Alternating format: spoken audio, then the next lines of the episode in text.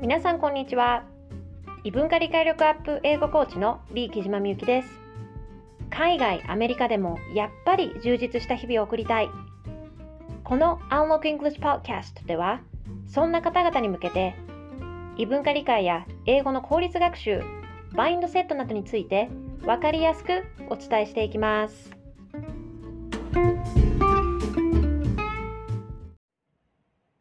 Hi everyone, it's Miyuki. Welcome to Unlock English Podcast. This is episode 11.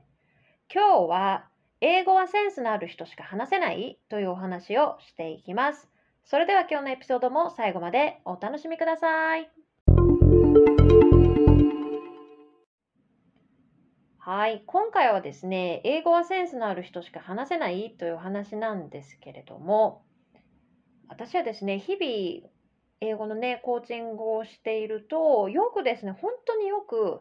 まあ、受講生の方とかに、あの、英語ってやっぱりセンスがある人しか話せないんじゃないですか？とか、話せないんですよね？っていうようなね、ことを、まあ、言われることがあったりします。そう。で、特に、こう、まだ、なんていうのかな、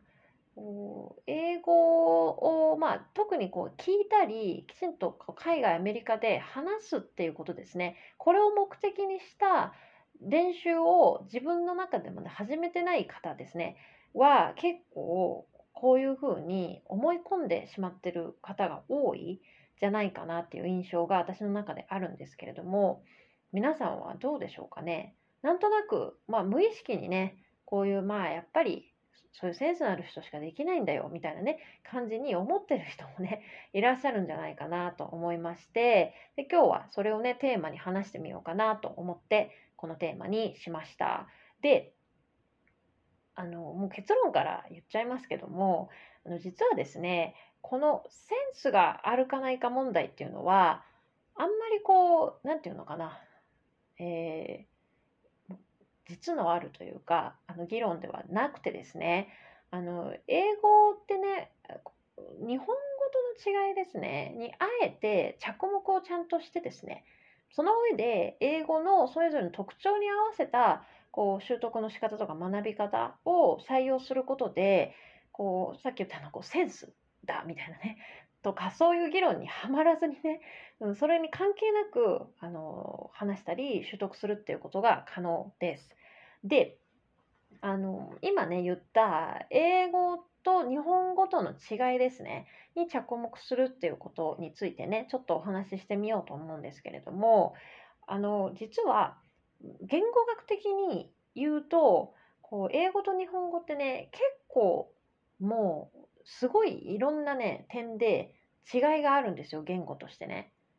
で当たり前だろうって思うかもしれないんですけどじゃあ実際にどういう違いがあるかっていうのね皆さん考えたことありますかね？うん、あんまりあの多分、うん、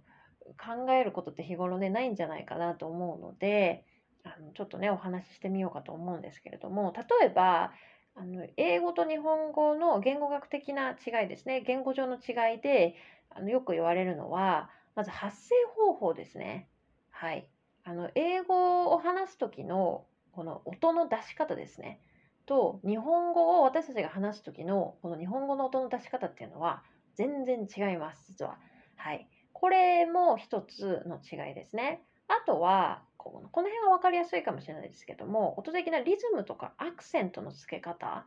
ですねもう全然違います。でこのね最後の今から挙げる例っていうのが結構ね今最近やっと言われてきたっていう感じかもしれないですけれどもあの語順ですねはすごく分かりやすい例かなと思います。で、このね、語順について今日ちょっとだけ皆さんにあの紹介しようかなと思ってることがあってその英語と日本語で語順が違うってどういうことかっていうとあの具体的に言うとですねまず英語は基本的に語順っていうのがあのがっつり決まってるんですよ。常にね。はい、これが来たらこの次にこれが来るっていうふうに。でだけどそれは副詞以外っていうふうに言われています。副詞っていうのは何だろう、えーと、最後に ly がつく 動詞とか形容詞とかをねこう修飾する品詞のものですね具体的に挙げると例えば eventually とかまずなんだ actually もそうですよね。あと literally とかもそうですけど、はい、この辺の副詞は以外ですね。ごめんなさい。副詞以外は語順が結構決まってるって言われていて、で、ポイントはですね、語順が、えーと、変わると、やっぱりそれに伴って意味が変わるっていうことも多いんですよね。はい。うん、これが英語の語順の基本的な考え方です。で、なんですけど、日本語って、それに対してですよ、私たちが母国語としている日本語って、実は、あの、語順が結構常に変わるっていうね、うん、で、特徴があって、なんかルールがあるようであんまりないっていうのもあったりします。で、プラスもう一つのポイントは語順が変わってもその意味がね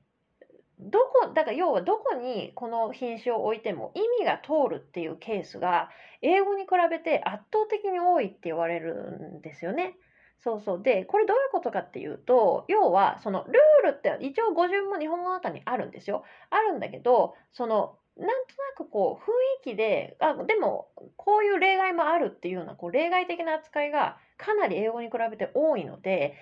要はね曖昧さがすごくあの、あるんですよ。なんか、これでもいいよね、あれでもいいよね、みたいな曖昧なことが OK とこう、ね、語順の中でもされることが多いんですね。で、これ実は、あの私実はですねあのアメリカに来てからアメリカでエグゼクティブとして働いてるあのアメリカ人の白人のねアメリカ人の方に私実はあの日本語を教日本語を教える資格も持ってますので英語で日本語ね教える資格も持ってますのであのその資格を、まあ、持ってですねある会社の あの日本企業に勤めてらっしゃるねエグゼクティブのアメリカ人の方に日本語を英語で教えてたことがあるんですよちょっと短い間であったんですけれどもご縁があった方がいらっしゃったのでで本当にねその方もおっしゃってましたねこれは。なもう日本語はもう本当にねあのアメリカ人からするともうつかみどころがなさすぎて本当にあのやっぱり私たちが俗に言うあの日本以外の,、ね、あのところからいらっしゃった方々にはあの本当に分かりにくいっていうふうにね言われるゆえんなんですよね。でちなみに私これをね あのこういうことを皆さんにご紹介したりとか学ぶために旅にあ本当日本人でよかったなって本当に心から思うんですよね。はいあの言語学的にも日本語って世界で、まあ、一番難しい言語のうちの一つって言われてるのででそれには今言ったようなあの理由ですね。うん、あの語順が変わってもだからどんなあのパターンでも意味が通っちゃうっていうあと言葉もそういう言葉も多いですね。のであの語順が変わってもなんかこうどこにどの言葉が言ってもなんか同じ意味になっちゃうみたいなじゃあどれ使えばいいの？みたいなね。そうそうそう。だけどそういうのってやっぱ日本人はもうそういう文化の中とか国の中で育ってくるとそういう感覚っていうんですかね。こう備わってくるので私たちねあの第一言語をで日本語をあの話す日本人はよくわからないポイントっていうか、えー、そうなんだ、そんな風に感じるんだって思うかもしれないですけれども、結構ね、えー、日本人以外の方から見ると、そういう風に日本語は言われてるんですよね。で、他にも、あの、英語と日本語の違いに着目したね、あの、ポイント、英語特有のね、ポイントを押さえてた形で英語を学んでいく方法っていうのは、えーと、たくさんあります。で、私のね、英語コーチングでもそういうポイントはね、常にお伝えはしてるんですけれども、このね、語順の違いっていうのは非常にね、分かりやすい違いなんじゃないかなと思うんですよね。はい。あと、まあ、あの、付け加えるとするならば、日本語は、あの、ビジュアル言語って言われていて、ね、よく考えると、ひらがな、カタカナ、漢字っていう、例えば、りんごっていう言葉って、ひらがなでもカタカナでも漢字でも書けますよね。漢字はごめんなさい。私ちょっと 書けますよねって皆さんに言っといて、私、リンゴって今ちょっとパッて書けないんですけど、でも辞書引いて、あ、これってリンゴだよねっていう感じって、なんとなくイメージ浮かびますよね。そうそう。で、これに、あの、こう、証明されるように、日本語っていうのは、例えば山っていう漢字って、皆さんあの成り立ちってこう山を本当に日本の山を見たあの漢字がこうビジュアルとして山っていう漢字になるじゃないですか。っていうふうに私たちねすごい日本語ってビジュアル言語なんですね。はい。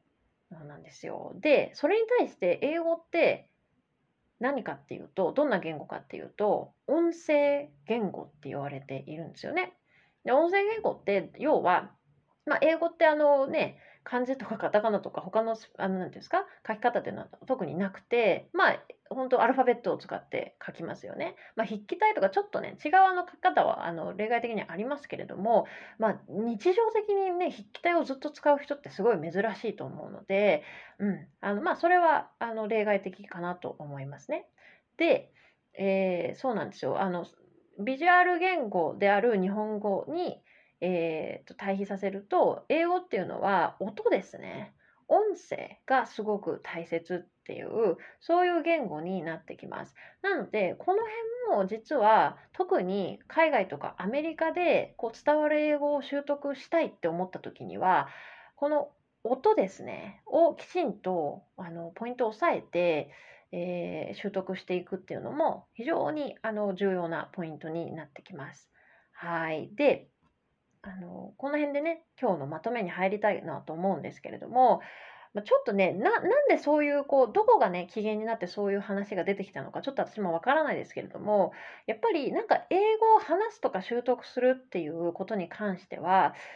あの今回ねご紹介したようなね あのセンスのあるなしで それがなんか決まるみたいなねそういうこうちょっと迷信にも近いあのなんか考えっていうのがね結構広く知られてるんじゃないかなって思うんですよね。そうなんですけれども今日ご紹介した通りあのまあセンスっていうよりもあのむしろ初めはですね今言ったようなこう日本語と英語の違いにきちんとね着目してそのポイントを押さえた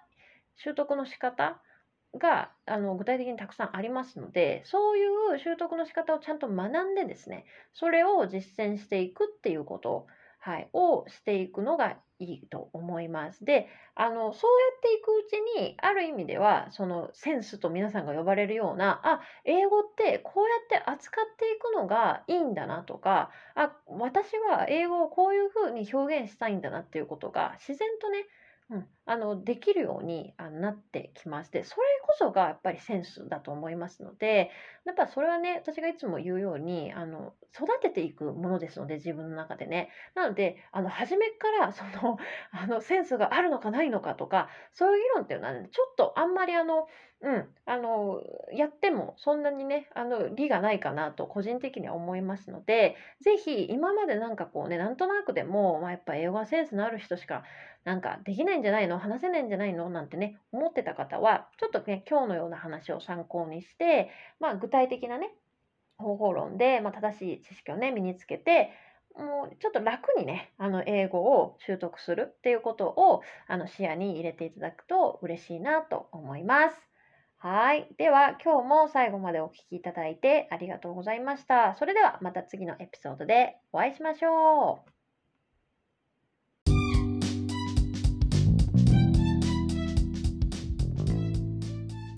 How was today's episode? 今日の話が面白かった。こんなところが良かったなど、感想などあればぜひいいねやコメントで教えてください。また、Unlock English Podcast ではこの番組で取り上げてほしいリクエストも随時募集しています。ぜひ Facebook、インスタなどのコメント欄、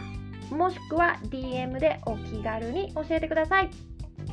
ではまた次のエピソードでお会いしましょう。Thanks so much for tuning in and see you in the next episode. Bye!